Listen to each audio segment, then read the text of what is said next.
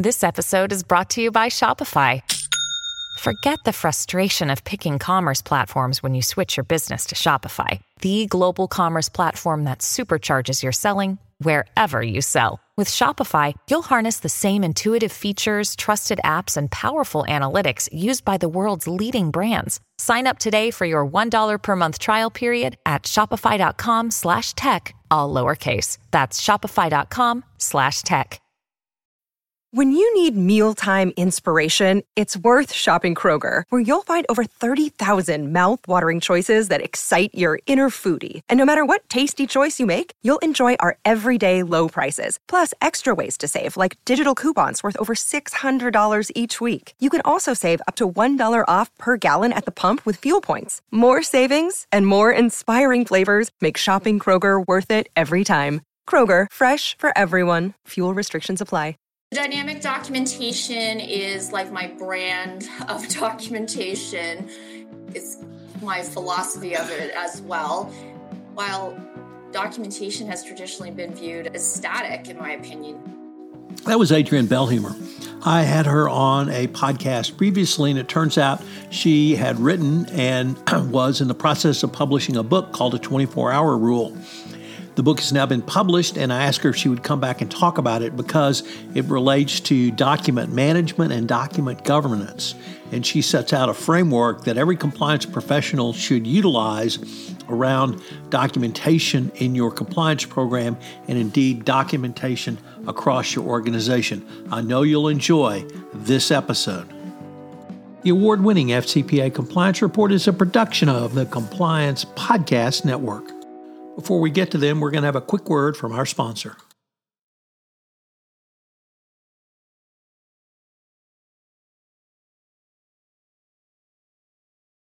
Hello, everyone. This is Tom Fox back for another episode, and I'm thrilled to have back with me Adrienne Bellehumeur, who has recently had a book published called The 24 Hour Rule.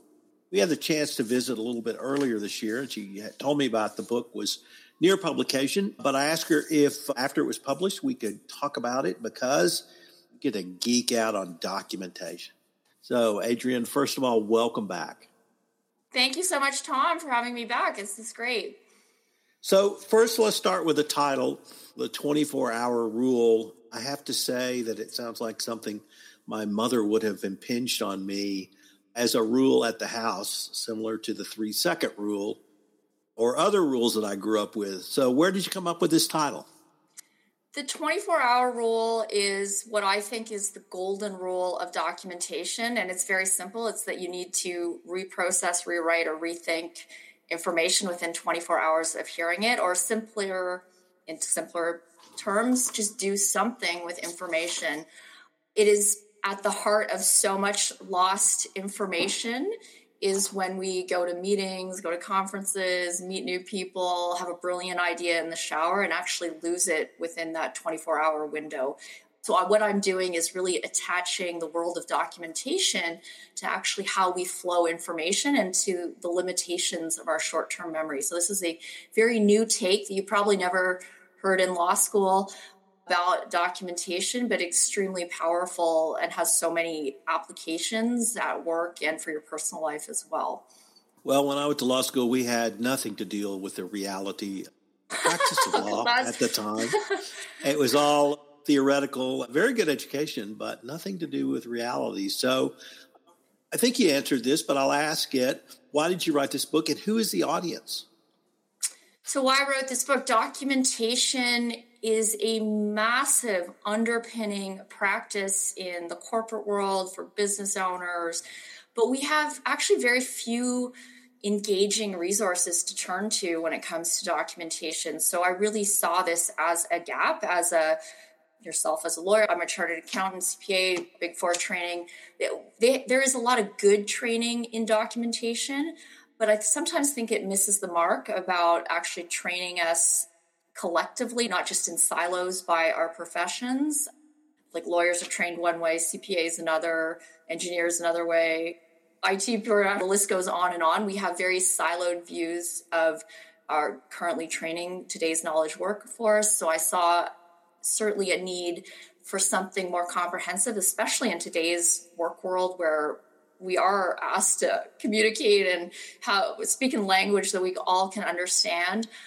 And also, let's face it, most documentation training out there is quite unengaging, can really put you to sleep. And I really saw a need to make this a more attractive, appealing way to get people at all levels to enjoy documentation, not just see it as going to the dentist or doing something that your lawyers ask you to do or your auditors ask you to do. It's actually something that makes your business better. And I think part of that message is shifting how we train and engage people in the process. And so I answered part of your question who I wrote it for.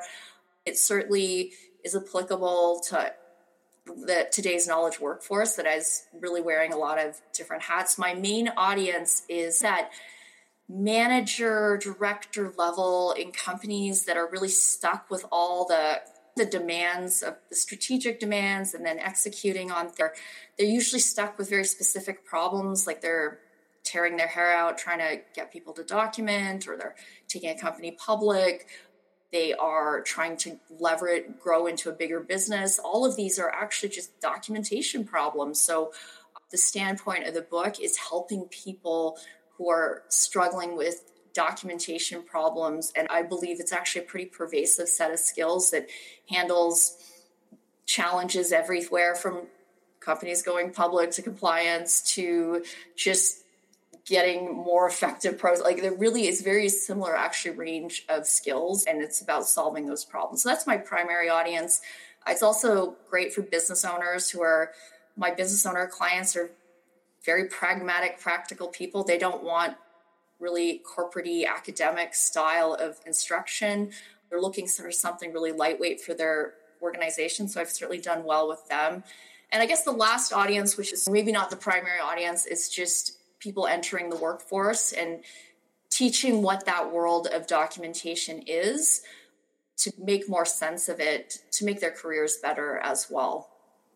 You used a phrase in the book I had not previously heard, which is dynamic documentation. What is that and what does it mean?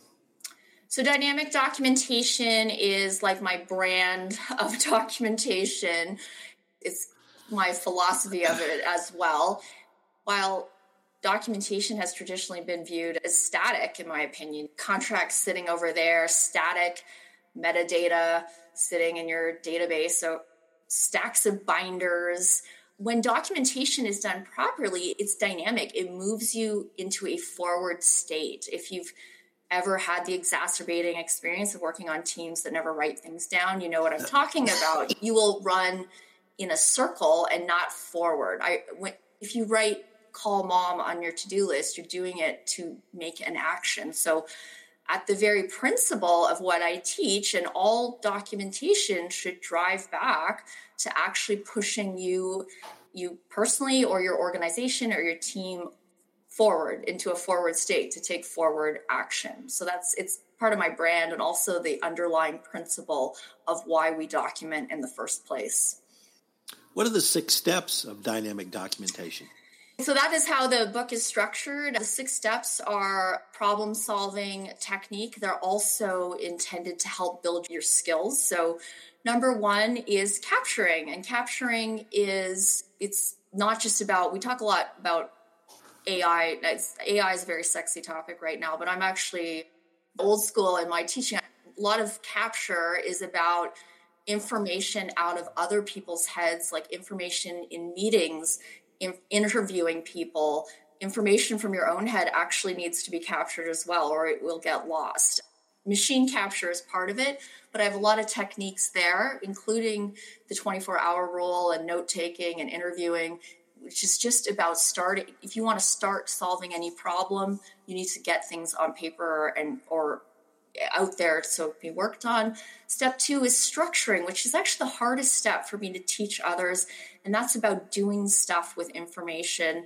And that can be anywhere from just creating documents, creating templates, creating databases, repositories. It's really making sense of what you have.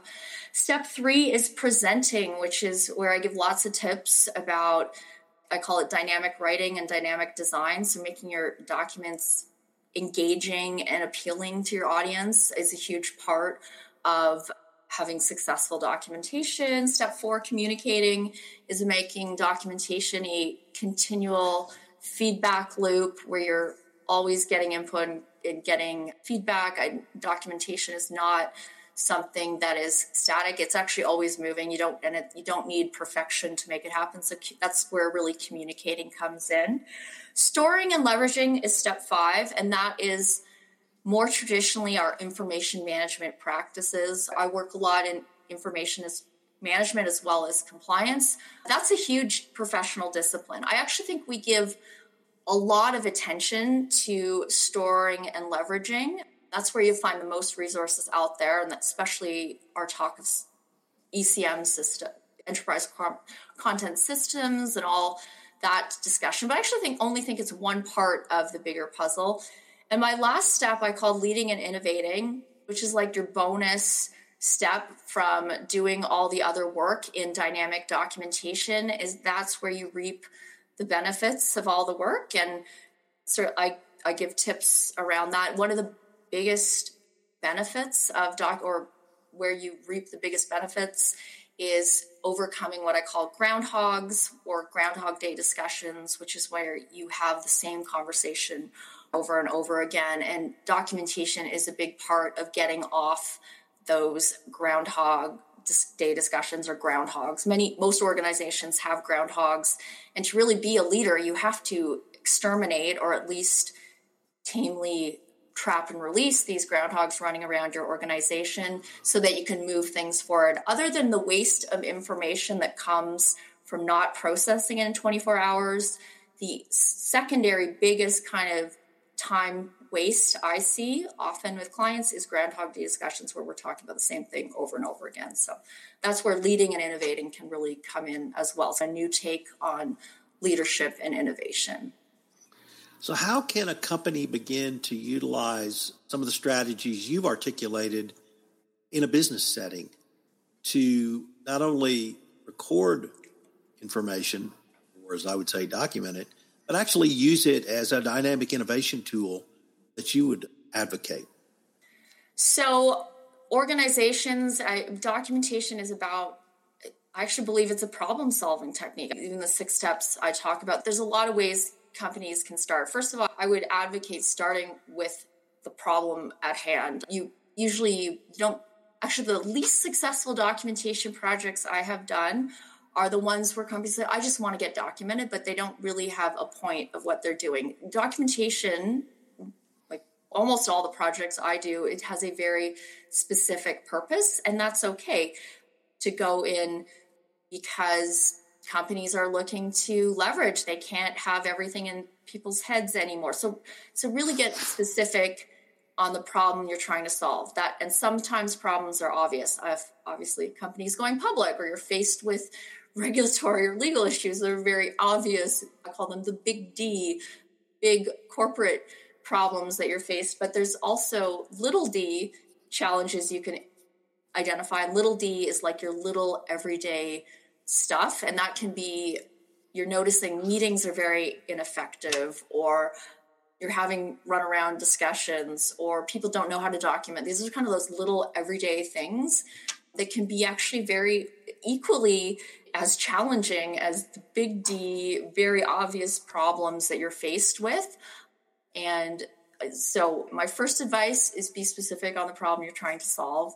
Nice thing about documentation is it's a great it's a disarming or unobtrusive unoffensive way of actually getting your team to work smarter.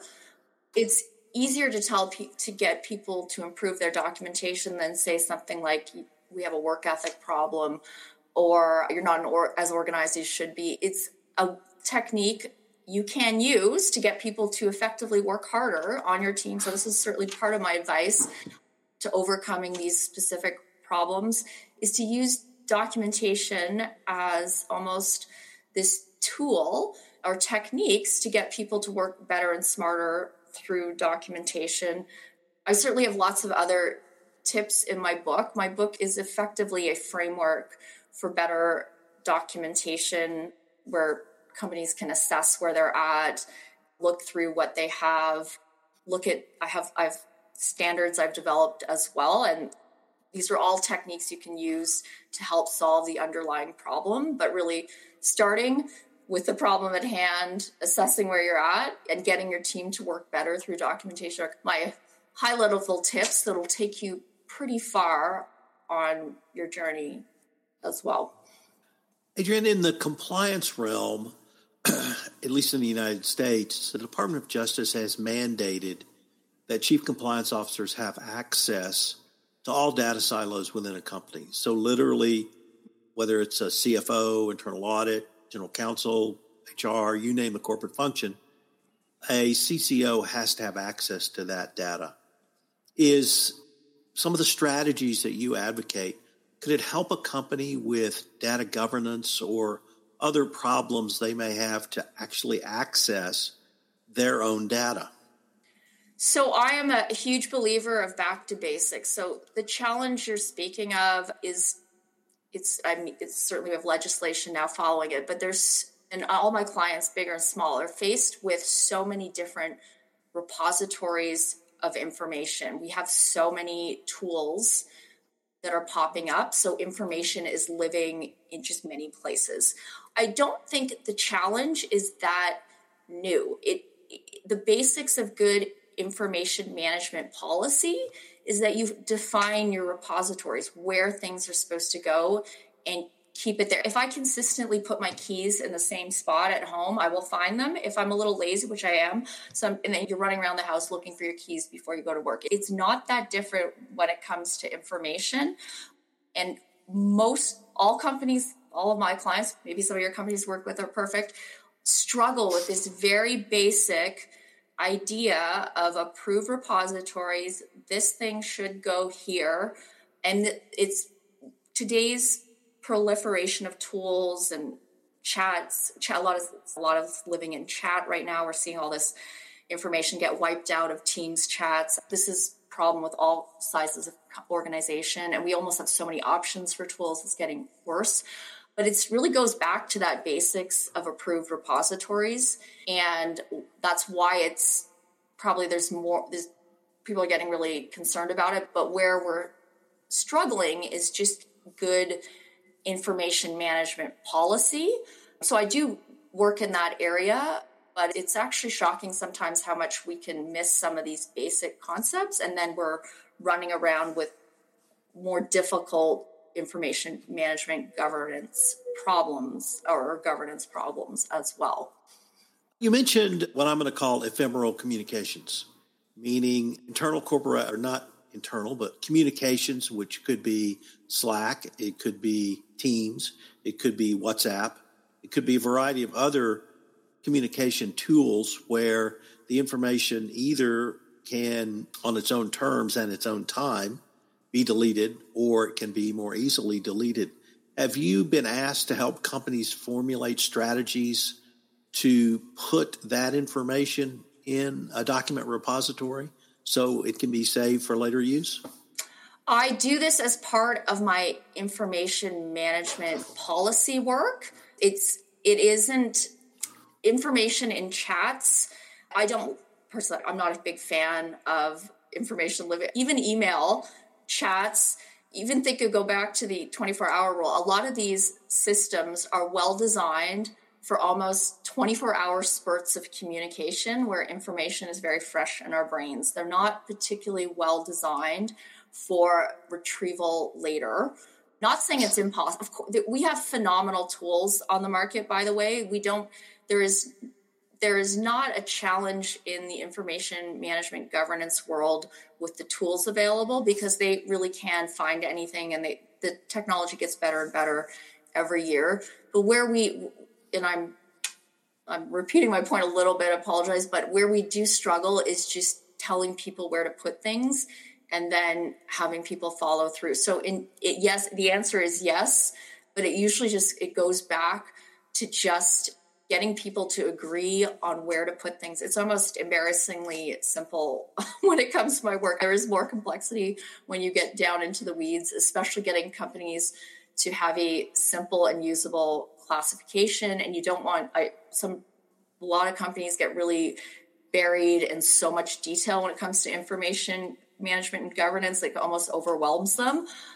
But this concept of the of slack and email is more findable. In general communication tools are great for communicating. They're great for our, and I, I actually love email. I think it's part of i talk about in my book but for being really findable for the future and something we can leverage for future value and find in legal it's if we need to want to support assuming the information will serve in our favor they are not the best to be there. So it is not advisable in general to leave important information locked in communications tools although the tools are very good to find things nowadays but it's not the most efficient way of and not the most leverageable for future use. Adrienne, unfortunately, we are near the end of our time for this episode. But before we leave, I was wondering if our listeners wanted any more information on yourself or your consulting practice. Where can they go? And then where can they go to purchase the book? The 24 hour rule and other secrets for smarter organizations is available every major retailer. It is distributed by Penguin Random House. You can find it on Penguin Random House site or Amazon, Barnes and Noble, it's you can find it anywhere. So I would love if they if your listeners picked up a copy and certainly ask me any questions you have about documentation or the 24 hour rule. My website is bellehumeurco.com, which is my documentation business, and then my compliance business is riskoversight.ca. And I love connecting with people on LinkedIn as well and hope if please sign up for my I have a newsletter on LinkedIn and one on my actually I have one on Risk Oversight and bellehumeurco.com uh, uh, as well. Adrian, I wanted to thank you again for taking the time to visit with me, and I greatly look forward to continuing our conversations. Great. Thanks so much, Tom, for having me back. This is Tom Fox again. Thank you so much for listening to this episode of the FCPA Compliance Report. If you'd like to be a guest on the FCPA Compliance Report, I'm always looking for folks. Or if you'd like to be on one of my other podcasts on the Compliance Podcast Network, give me a shout at tfox at tfoxlaw.com. The FCPA Compliance Report, of course, is the award winning FCPA Compliance Report, and it's a production of the Compliance Podcast Network. This podcast is a part of the C Suite Radio Network. For more top business podcasts, visit c-suiteradio.com.